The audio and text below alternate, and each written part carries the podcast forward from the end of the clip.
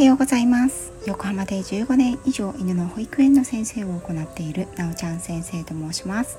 はい。今回はちょっとしたお知らせになります。本日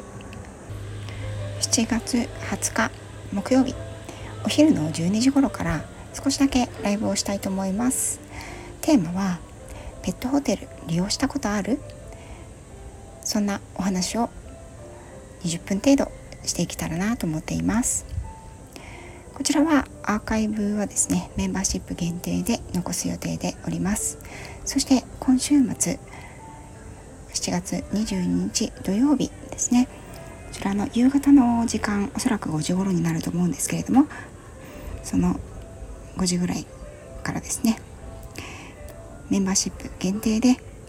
ペットホテルのライブをしたいと思います。こちらはですね私がペットホテルを10年間運営しておりましてその時に大変ねいろんなことがあっていろんなことを学んだんですけれども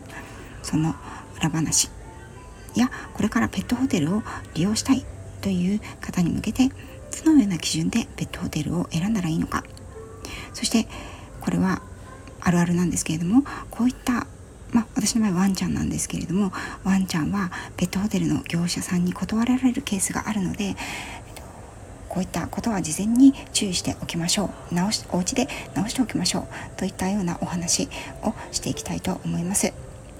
夏本番夏休みがね我が家も今日から、えーと、息子が今日の、うん、今日が休終了式で明日から夏休みが1ヶ月始まります。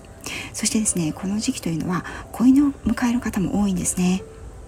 はい。子犬を迎えたり旅行に行ったり家族でお出かけしたり ということが結構ある時期かなと思います。そしてねえーと、春とか秋のベストシーズンであれば一緒にキャンプなんかはワンちゃんも連れて行くんだけれどもこんなに暑いとなかなか連れて行けないのでこの時期はホテルに預けますという方もいらっしゃるのでペットホテル産業はこれからが本当に書き入れ時になります。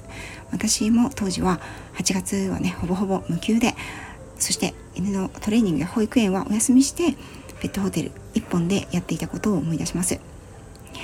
ね、ペットホテルの選び方。どんな選び方がいいのか。ご自身のワンちゃんにどんなペットホテルが合ってるのか。その辺も今日そしてメンバーシップではもっと深く裏事情も含めてお話をしていきたいと思います。急遽ねあの思い立ってライブをしよう。そしてねそのお知らせをしようと思ったので後ろの方でですねあの娘の見てるテレビの音が入ってると思うんですけれどもご容赦ください。それでは本日お昼の12時頃お耳だけでもお立ち寄りいただけたら嬉しいです。はい。そして週末はですね